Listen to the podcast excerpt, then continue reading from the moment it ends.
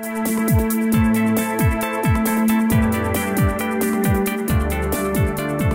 folks. This is the Power of Storage podcast, and I'm Mick Turner.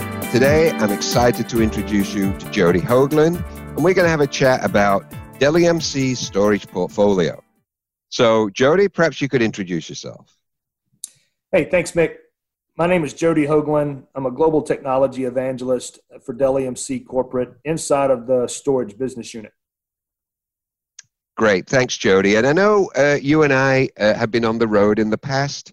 We've been doing trainings, so um, we've kind of both been exposed for quite some time to this, what we've in the past referred to as the winning roadmap. Obviously, when Dell and EMC came together, we had two storage portfolios, and we had a very strategic approach to how we were going to consolidate those into one winning roadmap and, and one final kind of portfolio of solutions. And whilst we've been talking to that for quite a while, it's only really recently that we've actually realized the full portfolio of power products. And in fact, they're all now branded as power products.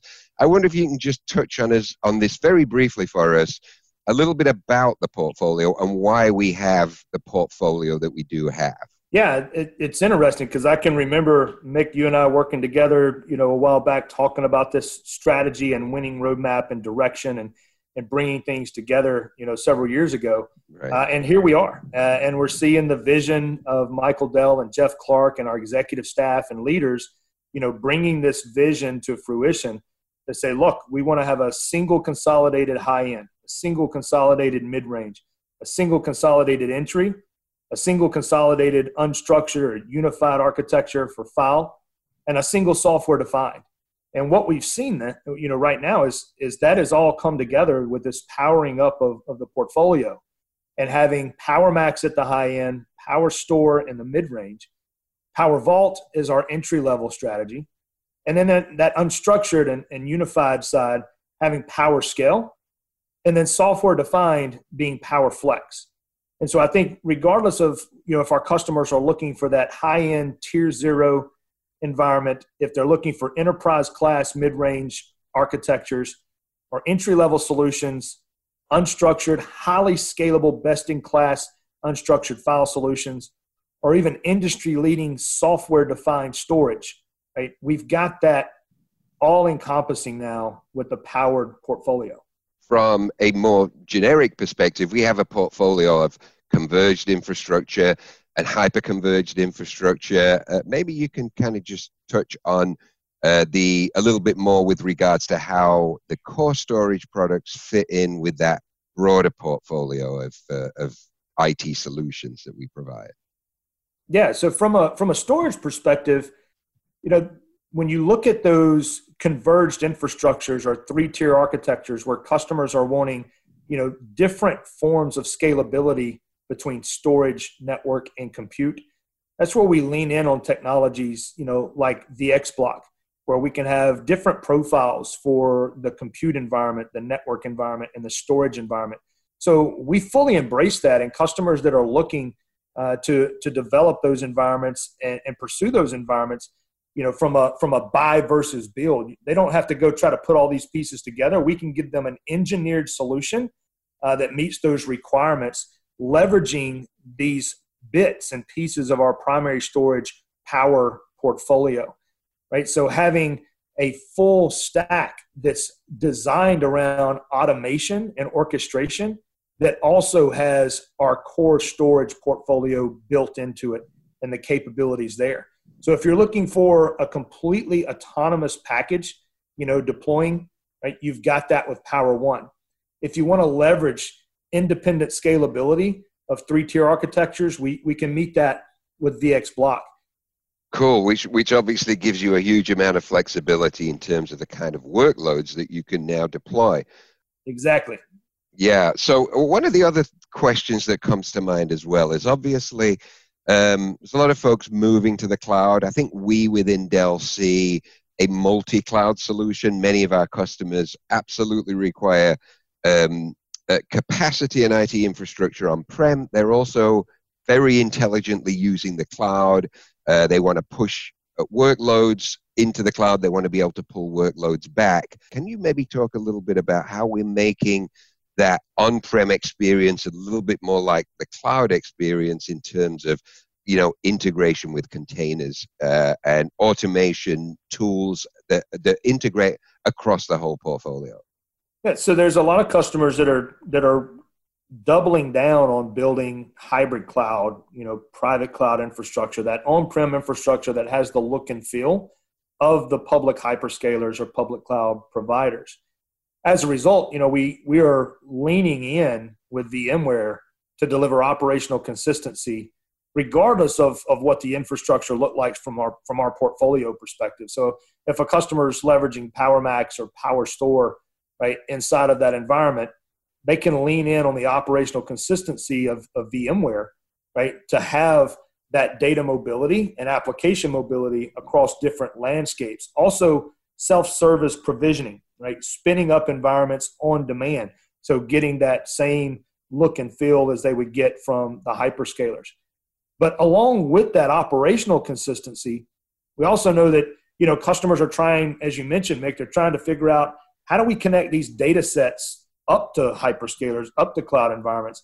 And that can be a bit of a challenge at times because let's say, for example, you have 100 terabytes of data uh, that, that you want to connect up to a cloud provider and you connect that up to AWS. And AWS has a particular set of services, but guess what? So does Azure, and so does Google Cloud or GCP. Right? And so each of them offer these unique services and capabilities that the other one doesn't offer. And so oftentimes customers will find themselves with that 100 terabytes of data. If they go all in and put that 100 terabytes in one particular hyperscaler, it's then stuck. So, how do they take that data and get operational consistency or put a copy of that data in the Azure cloud or in the GCP cloud and, and run all of them simultaneously, leveraging the benefits of, of multi cloud along with what they're doing on prem. That becomes a big challenge. And so we have, you know, cloud storage services capabilities, which enables our customers to have that operational efficiency of primary storage in their on-prem data center. Then you get storage in a cloud-based location, right? So if you've got a power store here, you get a power store in a cloud-based location that's 100% an operational model that you can take that 100 terabytes, create snapshots or thin clones of those data sets, and mount those up to all of the cloud providers simultaneously. Now you've solved the data gravity problem. You solved the egress problem. You solved the, the continuity problem between cloud providers. So whether it's on-prem or whether it's public cloud, leveraging, leveraging the operational consistency of VMware and VMware's tools and capabilities, but simultaneously, you know, leveraging our primary storage capabilities and delivering upon that as well. For the benefit of perhaps some of the folks that are new uh, to Dell EMC and the and the storage portfolio that we have, maybe you could give us a quick kind of the three bullet points for each of those key uh, members of the portfolio that we have with regards to what are the kind of usage models that we see these platforms um, typically deployed in. Yeah, when we look specifically at PowerMax, you know, we're talking about tier zero environments, you know, maximizing availability. You're talking about an array that can scale to multi petabyte scale, but yet and upgrade the entire infrastructure in sub six seconds. And, and so customers, they're there. They're, you know, they're completely investing in that architecture for those environments. You know, if we look at that mid-range category with PowerStore, we're talking about delivering a system, you know, that's enterprise capable, reliability, uh, and availability, all while delivering tons of data services that's very cost effective. Uh, you can't take a single PowerStore appliance and scale it to the level that you can, you know, when you're looking at PowerMax, right? There are advantages to being in that that PowerMax top end versus the mid range. However, uh, it doesn't take away from our enterprise use cases and availability, right? We get massive scalability in PowerStore.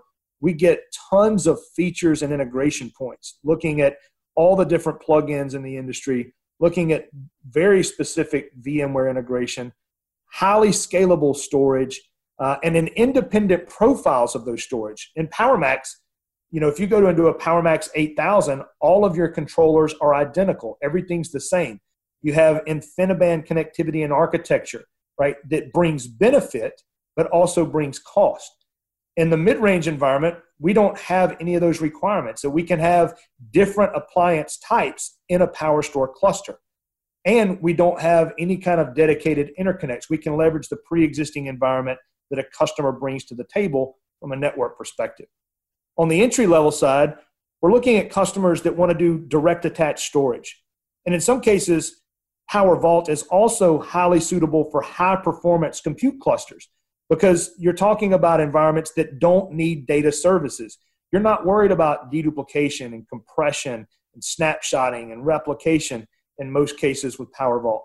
You're looking for a platform that can deliver low cost storage that's highly scalable and doesn't have data services that get in the way of its performance. Right? So that's what we see in that Power Vault in that entry level space. When you move into the unstructured side of the house with PowerScale, now you're talking about customers with massively scalable file environments and unstructured data environments. Customers that have petabyte level scale, but you're managing a single instance of one thing. We just talked about uh, integration with cloud infrastructure and cloud services. And we have the OneFS file system, what runs underneath PowerScale, now available natively in GCP or in Google Cloud.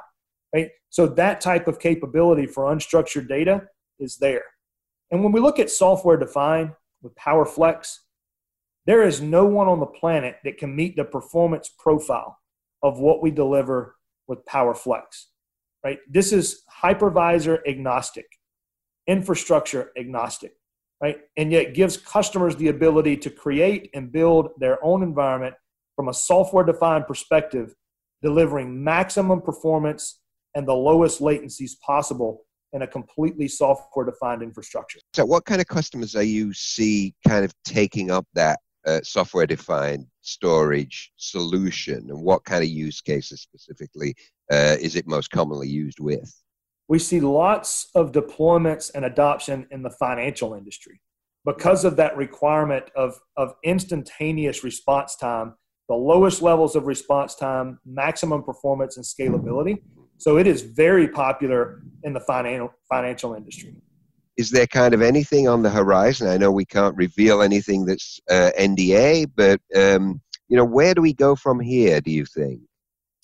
Yeah, it's interesting, Mick. You know, as we talk to our customers, one of the one of the focuses that we have and that, that I have when I talk to customers about uh, powering up the portfolio and, and this executive vision that that Michael Dell and Jeff Clarke have laid out as we consolidate this portfolio, we have staple integration points. You know, the machine learning, the cloud integration, the storage class memory capabilities, right? Uh, that's a great example to look at. Uh, is not just leveraging technologies like NVMe, but storage class memory or persistent memory capabilities. We were the first enterprise class array to, to come out with a tier zero architecture.